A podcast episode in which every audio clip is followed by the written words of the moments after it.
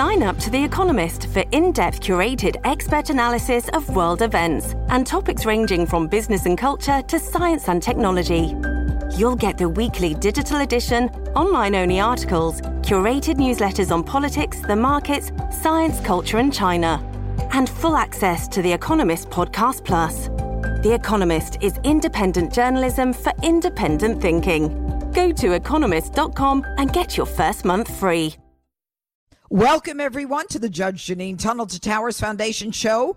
I hope everyone is enjoying their day so far. It is a gorgeous day in New York City. I hope that you're enjoying your day wherever you are. And as always, we are armed and ready to serve justice with all my great listeners here on the Red Apple Audio Network.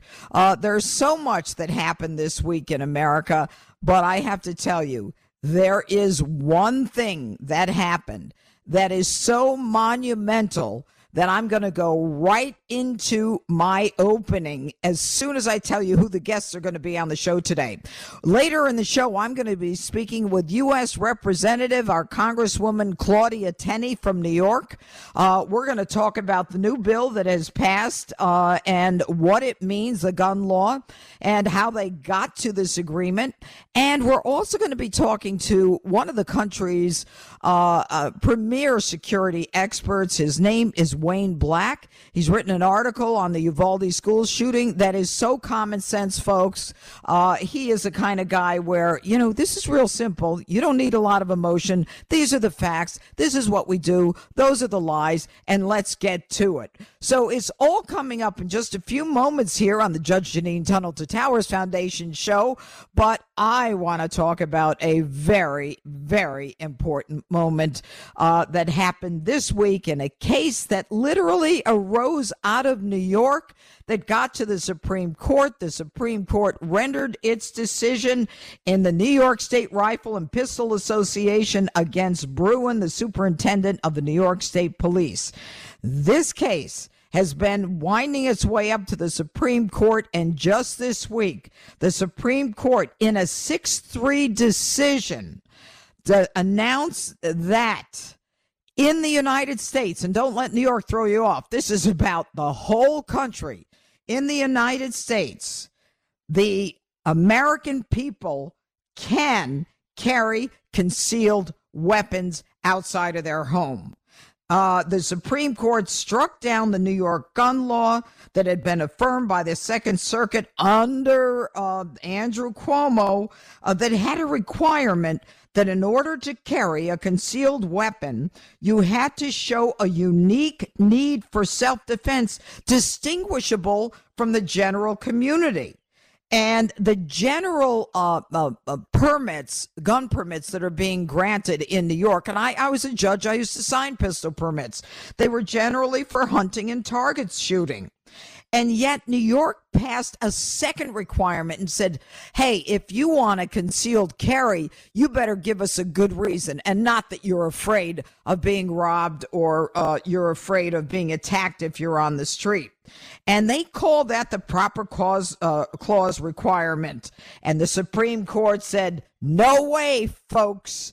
The Second Amendment is clear the Second Amendment allows the people of the United States to bear arms, and that means to bear and carry arms. It's not just in the home, it's where they are. Now, 43 states in this country require that you get a permit. So they didn't lessen or lighten up any of the laws as it relates to getting a gun. But what they said is, hey, you can't then just say, now, if you want to actually carry that gun as a concealed carry, you, you, you have to show us why.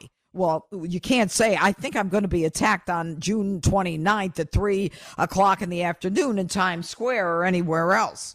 So the Supreme Court decision written by Justice Clarence Thomas, 6-3, was a full-throated Second Amendment defense, and it was uh, so clear where they said nothing in the Second Amendment draws a home public distinction with respect to the right to bear arms. Now, you remember, I talked to you about Roe versus Wade. But I want you to compare this decision on guns, where the court said the Second Amendment is clear. It is the right to bear arms. And they said this constitutional right and the exercise of this right does not require the individual to demonstrate to some government official a specific reason why they want to carry that gun. And by the way, Remember when they said the history of Roe versus Wade? They said there's nothing in our history that says you're entitled to an abortion. That same test is being applied here, where the Supreme Court said, let's look at the history and tradition of the United States. That's part of the thinking. And they said it is an enduring American tradition that allows and permits a public carry. And uh, this is uh, the one of the biggest decisions, folks, in the last 10 years, and one of the big three decisions on guns and the Second Amendment, in addition to Heller and McDonald. Uh, the government uh, has to justify why they want an excuse or a reason, uh, and they the Supreme Court said not so fast, Jack. That's not what the the Constitution says. But I want you to hear what the ladies of the View think. Those brilliant women, Whoopi Goldberg in particular. It seems. I don't even have the words. It seems stupid no, it's worse than that. It's no, worse it's than that. It's not even it's stupid. Insane. It is. It's. It's. it's no. It's. It's so. It's such a middle finger to New York. You know what? How about you read the decision? A middle finger to New York. I got to tell you what the Supreme Court said about New York, and they said, "Listen, the you know the truth is that you can't say, and it, it's right here." Nothing in the Second Amendment's text draws a home public distinction with respect to the right to keep and bear arms. And I love this, and, and Mayor Adams, listen up, and Governor Hochul, and all those New Yorkers. Uh, that said, this is a court speaking. Respondents' attempts to characterize New York's proper cause requirement, that means you got to give a reason where you think you might be attacked, um, as a sensitive place lacks merit because there is no historically uh, there is no historical basis for New York to effectively declare the island of Manhattan a sensitive place simply because it's crowded and protected generally by the NYPD. Hear that, Mayor Adams? Maybe you ought to stop criticizing the Supreme Court and maybe you ought to deal with the cashless bail that allows everyone who's got a gun, the illegals or the illegal guns that are on the street, you let them out as soon as you arrest them. Now, law abiding citizens in New York and around the country can carry guns. And it's about time that the law abiding citizens of this country have the right to bear arms. I'm sick of criminals getting guns and the liberals letting them out so they can get another gun and kill another person. You don't have the right. You've lost your right to complain about guns when you come out and say, you know, we're going to let them out of jail, okay, because we don't want to keep them in jail. You're letting them out of jail for them to get another illegal gun. It's time we recognize that guns are an important part of the tradition of this country, according to the Supreme Court, and maybe people who are law abiding citizens ought to have them. I'm tired of just the criminals having them. And that's my opening statement here on the Judge Jeanine Tunnel to Towers Foundation Show. This episode is brought to you by Shopify. Whether you're selling a little or a lot, Shopify helps you do your thing, however you cha-ching. From the launch your online shop stage, all the way to the we just hit a million orders stage. No matter what stage you're in, Shopify's there to help you grow. Sign up for a $1 per month trial period at shopify.com slash special offer, all lowercase. That's shopify.com slash special offer. Welcome back to the Judge Jeanine Tunnel to Towers Foundation show. Joining us now is a man who's got incredible experience in the years of professional security uh, in both public and private sectors. Wayne Black, for more than a decade, was the security advisor and, and PSD lead for former Secretary of Defense Donald Rumsfeld. He routinely details threat assessments for schools, churches, synagogues, hospitals, and other facilities. He's personally supervised protection details and special threat assessments in the U.S., Central Asia, the Middle East, Africa, Europe, and South America. Uh, and as a contractor for the Department of Homeland Security after the events of 9 11, he supervised a red team conducting threat assessments at designated national security events. This guy doesn't just talk the talk, folks, he walks the walk. His name is Wayne Black, and I want to welcome him to the Judge Jeanine Tunnel to Towers Foundation show. Wayne, I, I got to tell you uh, that more than ever, we need people like you on the national scene talking to Americans about what needs to be done to protect not just American citizens, but to protect our children in schools. So let's start with Uvalde and what happened there. And we all understand the fog of war. We all understand what happens when immediately after a traumatic event, uh, and things get a little mixed up. But it sounds to me like things were totally screwed up in Uvalde, Texas, where uh, 19 uh, children were shot and two teachers as well. Talk to me, Wayne. Judge, I'm happy to be here. It was just a failure at so many levels, failure of planning and everything else. I mean, the fact that we're now learning that the room where the most of the children were, were killed was unable to be locked. It just says it all. I mean, the whole purpose of school police or, or anyone that does an assessment, apparently they did not, is to make sure that something happens to plan for the when, not the if. And yes. so that was the start of it. And then, of course, the failure to go in. I mean, the only people they detained were parents trying to rescue their own children in, in 75 minutes, Judge, as you know, it took to, to get in there. You know, I, I got to tell you, folks, uh, Wayne Black has written an article uh, on the Uvalde school shooting. He says it was a failure of leadership, not gun laws. Uh, and it's is it in the Federalist? Is that where it is, Wayne? I'm reading it online. Yes, ma'am, it is.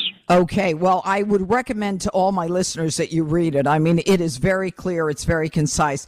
But you know, Wayne, you and I understand that when there's a shooting, you go toward the shooting, especially when children are involved. You've got these school resource officers, and I must tell you, I've known many of them in my career, uh, and and you know, some of them are really take their job seriously. Some of them are retired detectives who decided, you know what, I want to stay in law enforcement, but I don't want to have the, you know, the the day in day out shooting stabbings uh, but some of them are also, they just kind of see it as a retirement. They're out of shape.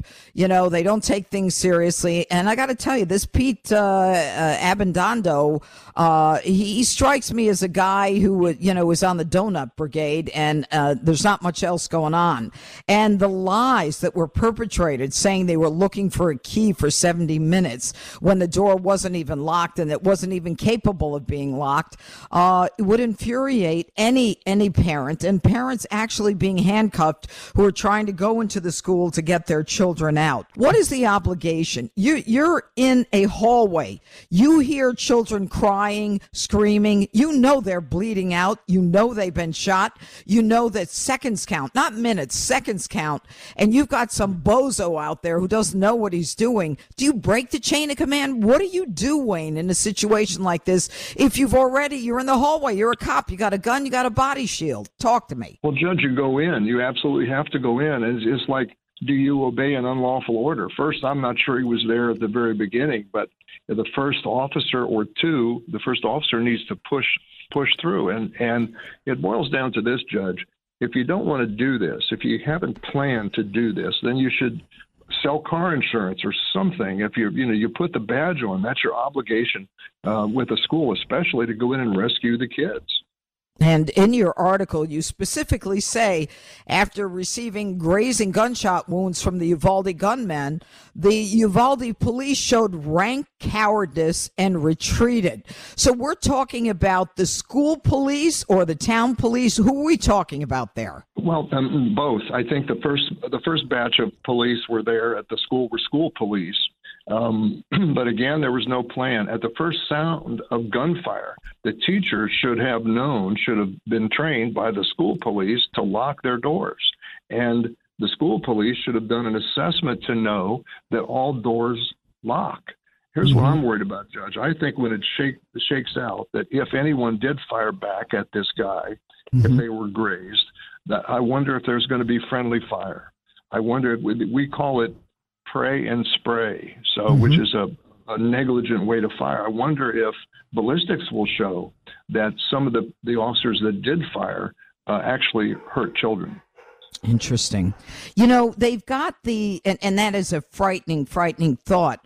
But you've got the Texas uh, Department of Public Safety, the state police, so to speak, the Texas Rangers. I'm, I'm not sure what they're called, but it's a state law enforcement agency.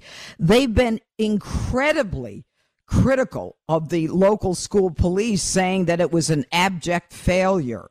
I mean, are, oh, can we expect that that kind of assessment by the state of the school police is in some way that they know what you're talking about when you talk about the friendly fire? I think that's right. I mean, I hope so. But like Parkland, Judge, it's only going to shake out in terms of the details uh, in civil actions, I predict. I mean, we learned more in Parkland in the civil cases um, than we did really from the beginning, from the evidence. So it's yeah. just it just couldn't it just couldn't be more ugly. When I mean, you think of the amount of officers were there, and they fell into groupthink, and to have this police chief now say he didn't consider himself to be the incident commander. I mean, he's the de facto incident commander when he arrives.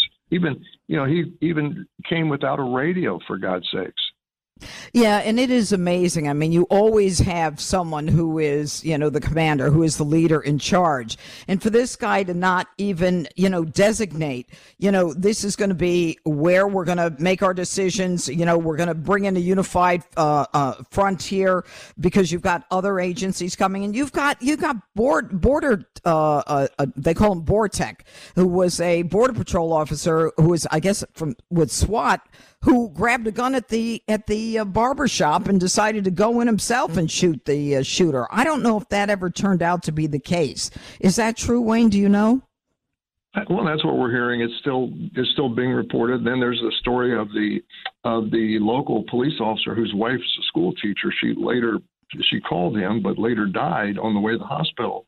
Um, he was disarmed by someone, I think by the school police. He wanted to go in, and he was mm-hmm. detained and disarmed and not allowed to go in and rescue the children and his wife. You know, and and I admire you for you know the way you look at it, you're looking at this very factually, and I'm editorializing and, and saying this is outrageous. I mean, if your wife is in that school, I mean, nothing could stop me other than the local police putting cuffs on me from going into that school myself. And there is a mother that that reports are who was cuffed by the local police, who then apparently, and I don't know if this turned out to be the case was able to get the uh, to convince them that she wasn't going to do anything, back off, and then run around the school and grab her kids, whether that's true or not. But you know, what do we do now? We harden the schools. Uh, we've got to. What else do we need to do, Wayne Black? Well, in states like Florida, for example, Governor DeSantis has this uh, assessment tool that he sends out to all public schools through the Department of Education and requires them to do an assessment, fill out the tool, the online tool, and report back to them. And it has things like door locks, planning, lockdown drills, etc. And so they're all over it. Every state needs to do that. Um, private schools are so far ahead uh, judge of, of the other schools because they just do it. They don't have a board to worry about. I mean, mm-hmm. think of the natural conflict. You know this better than anybody. This police chief is elected to the school board, so mm-hmm. he has a conflict. He's supposed to be telling the school board what they need to do, and yet he's being paid to be on the school board. Interesting, interesting. That is a conflict. That is an out and out com- uh, uh, conflict of interest. But you know, that's sometimes what happens. In- situations where people just think it can't happen to them. It can never be a problem. And you're right, Wayne Black. The private schools certainly have this together. You know who else has it together? Uh, when you've got some of the uh, some of the churches and some of the synagogues, you know, that are used to being attacked. I mean, they've got a game plan, and yet we've got our most precious, you know, resources, children, and we don't really have a game plan other than you know a bunch of cops, some of whom have no idea whether or not they're even in charge, don't even know whether to go toward the gunfire, and stand in outside a building for 77 minutes and fight with parents whose kids are dying on the inside. I can't imagine imagine what the screams are like. I can't imagine what the 911 calls are, are going to reveal in terms of the pain of these kids. A little girl covering herself in blood at the Uvalde school to convince the shooter that she was dead. It was her girlfriend's blood. I mean, this is craziness. This guy Abindondo, not only should he be fired. There's got to be something, some kind of dereliction of duty, Wayne Black, that he's got to suffer because people died because he was incompetent and he didn't do his job. And if you're going to take on a job, you have to be accountable. I think that's right. I don't know how those those guys live with themselves, judges. Even the first one or two or up to 20 people. If you're, let's say you're number 20, 21 that arrives, and everybody else is standing around looking stupid, you've got to go in and and engage. And how about this? The police were breaking windows to get children out of other classrooms. Why didn't they go to this classroom's window and take a shot or two at this guy who is two feet taller than anybody else in the classroom? That would have drawn his attention. They probably could have shot him. Those were not hurricane windows. They could have, if they had any training at all, it was like a 10 foot shot with a pistol. They could have they'd taken him out at the time. You know what? I must tell you, Wayne Black, uh, you are certainly knowledgeable about this. I think everybody ought to take a look at Wayne Black's article in the Federalist. The Uvalde school shooting was a failure of leadership, not gun laws, by Wayne Black. My friend, you do great work. Thank you Thanks, so much. And born from the tragedy of 9 11, the Tunnel to Towers Foundation has been honoring America's heroes ever since. Donate $11 a month at t2t.org. That's T, the number 2t.org. Welcome back to the Judge Jeanine Tunnel to Towers Foundation show. Joining us now is a member of the United States House of Representatives. Uh, her name is Congresswoman Claudia Tenney. Uh, and I want to start with the Supreme Court decision uh, this week uh, where Justice uh, Clarence Thomas pretty much said, uh, hey, everybody, back off. The Second Amendment is clear uh, then you've got the right to exercise your constitutional right, and it doesn't require an individual to demonstrate to some government official a special need to have it. How, what is your reaction to that decision? This is a really important case, and Justice Thomas's decision is very uh, simple, but it's brilliant in its simplicity, and it really spells out and talks about the fact that the Second Amendment right we have is pre-existing it is the right to keep and bear arms, and it shall not be infringed. And he says this very clean, clearly. The Second Amendment is uh, should be looked at at the plain language of it. Uh, we need to uh, recognize that this is not a second-class right. Uh, that was a quote out of uh, what Justice Thomas wrote. Right. And what's critical about it is the New York State Rifle and Pistol Association brought this along with two residents from New York who mm-hmm. were uh, concerned about growing crime in, in their neighborhoods and in their city and their communities. They went to seek a uh, to get a concealed carry permit, and they were denied that because they did not show a special purpose or an additional need for having an unrestricted right to carry to defend themselves. And that's what this case is all about the fact that these jurisdictions in New York were able to shut down people who had legitimate rights uh, to carry to, for self-defense, which is the foundational right of the Second Amendment, to carry outside their home, which is what distinguished it from the last big case, the Heller case, which said we had the right to carry it in the home. But what's interesting, Thomas goes on to say, look, we have two parts of this right. If you have the right to keep arms, you have the right to bear them, not just in your home, but to bear them out in public, uh, right. uh, where you would need to defend yourself. So it's really a simple, critical decision that gives, you know, doesn't end the uh, uh, the right of a, a jurisdiction, for example, to go through the permitting process, but it prevents them from being able to restrict license holders who want to protect themselves outside the home. Let's talk about you and Congress and the uh, the bill uh, that was before you guys this week on uh, gun laws. Talk to us. Yeah, there's a, a bill that's uh, winding its way to the House. It was passed by the Senate Unfortunately, there were 15 Republicans who voted on it. Um, we did not get a real chance to read the text or really to look at what the problems are that are causing the violence. The uh, the mental health issues that I've heard you cite and others cite, uh, many of the issues that they needed to see and hear from experts in the deliberative process before we throw a bill on the floor uh, with a knee-jerk reaction to uh, to gun violence. And it's interesting. Justice Alito even mentions in this uh, fa- now famous case, in his concurrence to Justice Thomas, that the Buffalo shooting, the violence in Rochester, the violence in New York City, all of this has happened under the current laws, the SAFE Act, one of the most onerous uh, gun uh, control bills in the nation, and this is still happening. So it's unfortunate that they didn't look at the all of the above approach. And as a New Yorker, I live in rural upstate New York, and we have the highest crime rate that I remember in my lifetime. We've emptied our prisons, we've emptied our psychiatric centers, where people who are a harm to themselves and others mm-hmm. are in restricted environments. They're causing problems, committing crimes, and, and really unable to sustain themselves. The naive view of the Democrats, and unfortunately some of these Republicans, didn't go through and do the deliberative process. Interesting that 13 out of the 15 Republicans that supported this bill last night are not running for reelection. But I will be voting no because I don't think this is going to solve the problem. I don't think it's going to minimize gun safety. And what you alluded to earlier on your, your interview on the five, do you feel safer? Yes, because I know law abiding gun owners are protected now. They have the rights. This is not against uh, law abiding gun owners. We're protecting them. We're actually asking people, you're a DA, former DA, we need to enforce gun violations. People are, are carrying illegally. This is saying, you know, some uh, some criminal who's going to go out and commit a crime, and this is spelled out by Alito as well in his concurrence, isn't going to go say, "Oh, geez, now I got to go through the permitting process." They're going to use an illegal gun. That law is still going to be out there. Right. Great common sense coming from our justices with clarity, with brilliance about the importance of our fundamental rights. But Congresswoman Claudia Tenney, we are uh, on a personal level. I'm very proud of you, and we're thrilled to have you on the Judge Jeanine Tunnel to Towers Foundation show. Thanks for joining us. Joining us now is the famous Bill O'Reilly, uh, who is a friend of mine, someone I have known for many, many years, who is a success in terms of everything he's ever done in his life. He's probably the most successful person in cable news ever in history. But even more interesting to me is that this man who has been able to capture the attention of the American viewing audience uh, has been able to capture their minds also with his book books. He has a myriad of books. I don't know how many. It's kill. It's always about killing somebody. And his latest book is Killing the Killers. It is number one. No surprise.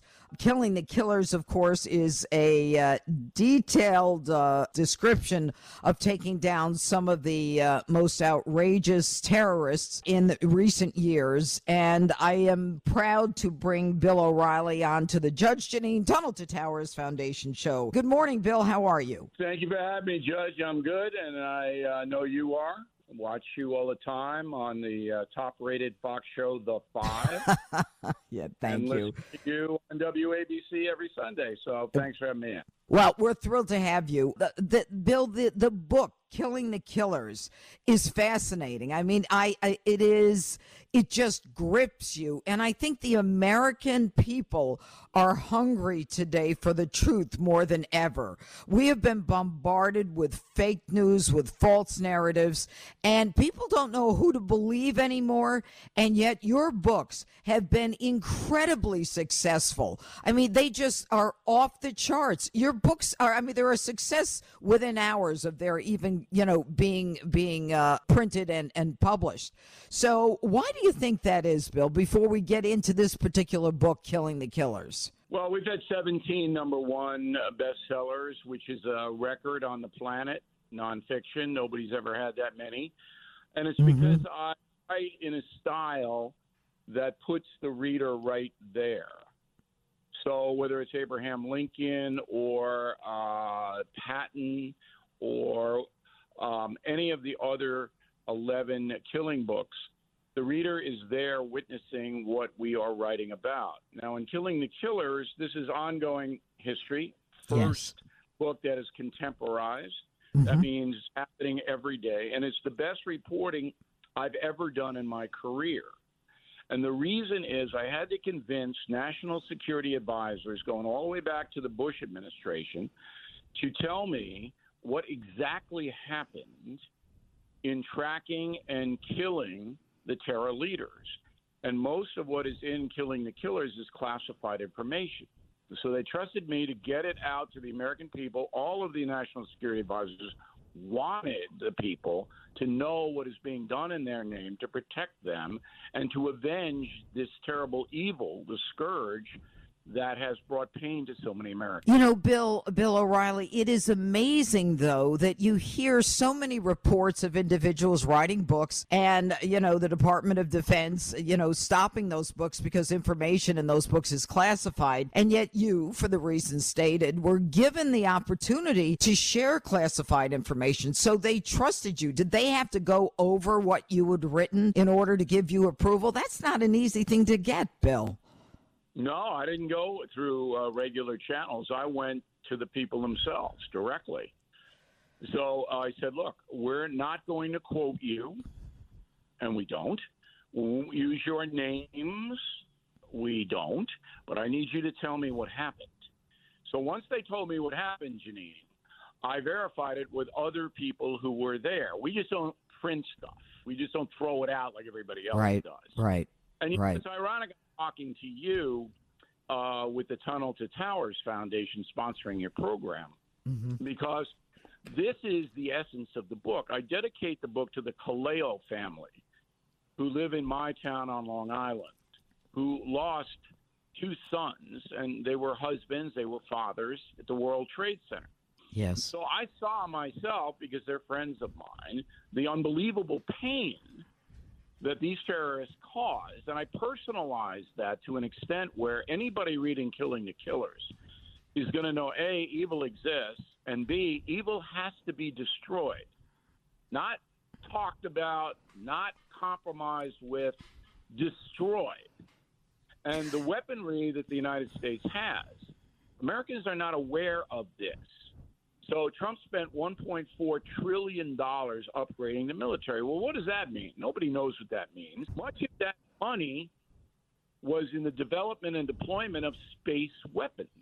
And when you see how Soleimani, the head of the Revolutionary Guard in mm-hmm. Iran, was taken off this earth by U.S. technology, you're going to be aghast at how powerful these weapons are and Americans have no clue. Bill Bill O'Reilly, that's the shame of it all. That you know we're just kind of we're just kind of told, oh, well, you know what? They took down Soleimani, Soleimani, or, or, or Abu Bakr al-Baghdadi, or or uh, even um, what Bin Laden, but we really don't know, and Americans kind of feel left out. The fact that you have access to this incredibly specific information, classified information. And I tell you, uh, and I tell my listeners right now, you are in the middle of the decision making when you read Bill's books. I mean, it is, it is, it is stellar what you're able to do. And yet you talk about the differences between the presidents, you know, under uh, Obama with uh, bin Laden, you know, the decision to kill, and under Trump, uh, Abu Bakr al Baghdadi, and then and then Biden, the the withdrawal from Afghanistan. I mean, we closed y- the book with that. you you actually talk about the presidents and their thinking and their you know how they how they approach this. Talk to me about that. All right, no politics in the book, number one. There aren't any politics in any of the killing books. All right, so there are 11 killing books on the market, 19 million copies of my books in print. There are no politics in the book. It's all facts. And it's fascinating because I'll give you an example. When Barack Obama took over, he was not a terror warrior. All right? He wasn't committed to the assassination of these heinous people. Now, under the Patriot Act, which is very controversial when it was passed six weeks after 9 11, back in 2001, the United States has the authority, the legal authority, to attack terror groups when they are designated as such. Well, Obama came in and he didn't, eh, it was like this and that, but he got embarrassed because when he pulled all the U.S. troops out of Iraq, ISIS took over half the country and murdered tens of thousands of people. And, and that was directly because of Obama's action to withdraw American forces. So Obama changed, turned to a fairly ferocious terror warrior. In fact, he launched uh, almost 2,000 drones. And again, nobody knows this because when they launch a drone, it's not reported. There are no reporters there, and it's immediately classified. Right now, we have ground troops in Africa, special forces, fighting ISIS and Boko Haram. Nobody knows that. But we put you in Africa in a firefight, show you how hellacious this fighting is, but nobody knows. Now you will when you read Killing the Killers. But to get back to your original question, Bush, of course, was a terror warrior and a fierce one, but he got caught up in this uh, nation building stuff that hurt the country. All Yes. right? Obama Yes. takes over, not convinced, but then gets embarrassed. Then he becomes a terror warrior. From the jump, Trump was in, and Trump was very effective because he didn't micromanage the CIA and the NSA, let them do what they had to do. And he signed off when they said, We got to wax this guy. Trump said, Go get him. You know, there wasn't a lot of meeting and debate, and there wasn't a lot of that. Where Obama always did the big cabinet. You know, everybody knows that Biden dissented on going after Osama bin Laden. That's how we opened the book. That the bin Laden raid. We closed the book with Biden's unbelievable botch in Right. Afghanistan, far worse than has been reported. And when you Really? read it, you'll know how bad. See, I. I didn't get to the end of the book, Bill. I mean, now you piqued my interest again. I mean, I'm in the I'm you know I'm part way through it, and I can't wait to read it. I mean, uh, folks, it's it's a Well, great I know you're read. busy, Jeanine. Yeah, well- busy, but here's what you do: when you're Yeah. not talking on the five, you read the book. So when Gutfeld's saying some stuff, you don't have to listen to him. You just Okay. pick the book up and read it. All right, right, you know you what? get- I'll tell you what I'll do. The next time I'm on the five and I'm, I'm taping two shows today, what I'm going to do is I'm just going to put your book in front of my face. I'll show Greg Gutfeld. Bill O'Reilly, it's always great to talk with you. We're so happy to have had you on the show. Everybody, Killing the Killers. It's a great book for Father's Day. If you missed it, you know, can still go on Amazon and tell your dad it's coming in the mail. So, Bill O'Reilly, thanks so much for joining us. Killing the Killers, one of the best books you'll ever read. I guarantee it. Thanks, Bill O'Reilly. Take care. Okay, Judge. Thanks for All having me in. Welcome back to the Judge Jeanine Tunnel to Towers Foundation show. On 9 11, we vowed to never forget. Help America keep that promise. Donate $11 a month to the Tunnel to Towers Foundation at t2t.org. That's T, the number two, T.org. Okay, now it's time for me to gavel out with my closing argument. All right, it was a uh, it was a very eventful week this week, uh, but the most uh, significant thing that happened was the Supreme Court of the United States in a six three decision affirming what they call an enduring American tradition uh, that permits public carry of guns. And the Supreme Court's decision in uh, New York Rifle Association against Bruen is a decision that is one of the most significant decisions, along with uh, McDonald and Heller, and the most significant, certainly, in the last 10 years. Uh, as we've been saying, uh, it guarantees the Second Amendment that was written clearly and unmistakably uh, allows uh, people to bear arms. Clearly, the right to bear arms means the right to carry them, not to look at them in your home. And this is significant. And uh, the fact that in New York, they tried to add a second test in addition to a permit showing why you really needed to carry one with you was struck down in a very full-throated uh, uh, defense by the uh, of the Second Amendment by Justice Clarence Thomas. You know the the, the what is going on in our country today uh, is is very unusual. Crime is higher than it's been in 30 years. And crime is higher because criminals are not being detained, they're not being held, they're being released back into the community. Whether it's in uh, Los Angeles with that DA George Gascon, who's up for recall in November, letting out a gangbanger last week uh, who was should have been a third felony offender. He was he had two felony convictions, two prison stints with a as a career criminal with a record a mile long. And George Gascon lets him out, even though he was arrested with a gun. And this is what the left does, folks. The illegal gun owners, uh, like this guy that George Gascon let out of jail, uh, goes out starts beating his girlfriend and shoots and kills two police officers, ambushes them. And George Gascon, the DA out in LA, said, "Oh, there was nothing. There was nothing violent in his background." I'm telling you, folks, they're lying to you, and I do not want you to have to be the victim of a crime, God forbid, or watch a family member or a friend victimized because of the lies that are being perpetrated by the left. Make no mistake, these are lies. When the district attorney, George Gascon, and I'm, I'm, it almost offends me to call Gascon a district attorney, having been one myself, when he says this guy was not a, a violent man, he was a gangbanger who served two state prison terms with a record a mile long, who ended up killing two police officers who were simply doing their job. He ambushed them. This is what has come down to in America where the progressive left, and I don't know why they're called progressive, they are regressive. Nothing in what they do is progressive.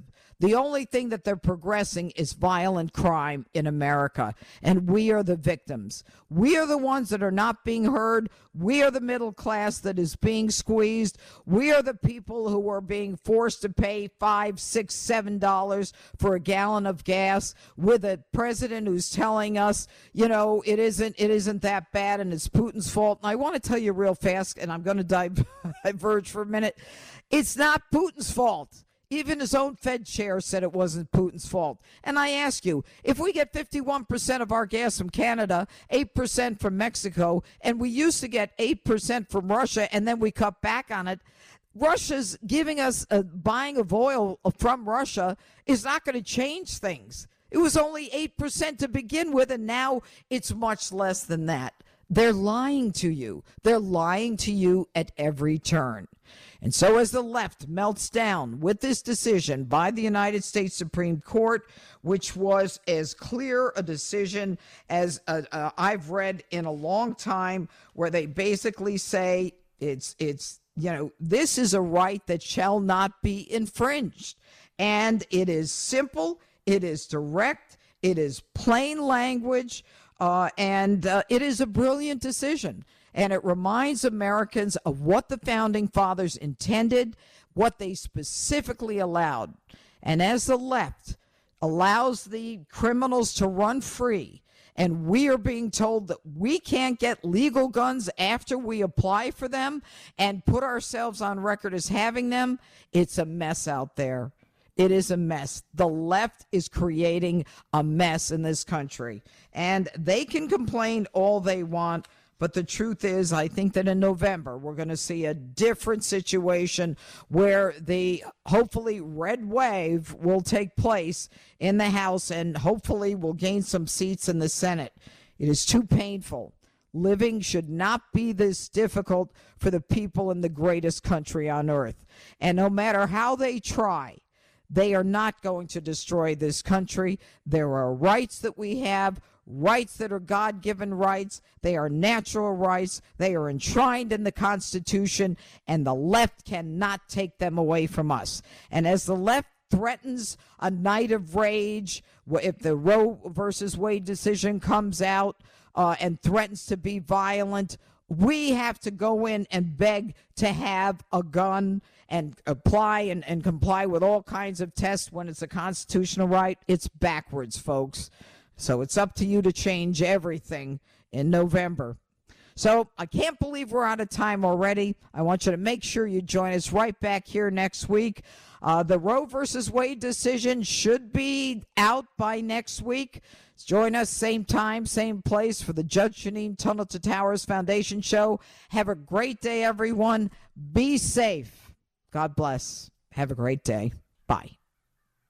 This is Greg Kelly for Priority Gold. What does it mean to be America's precious metals dealer? It means that you're in touch with the hearts and minds of those who love this country, value our freedom, and want to protect the future. Priority Gold is that precious metals dealer. They've helped thousands of Americans back their retirement with solid gold and silver. Call Priority Gold at 888-506-6439. Receive free shipping, free storage, a free investment guide, and one of the best purchase experiences in the industry. Call now or go to prioritygold.com.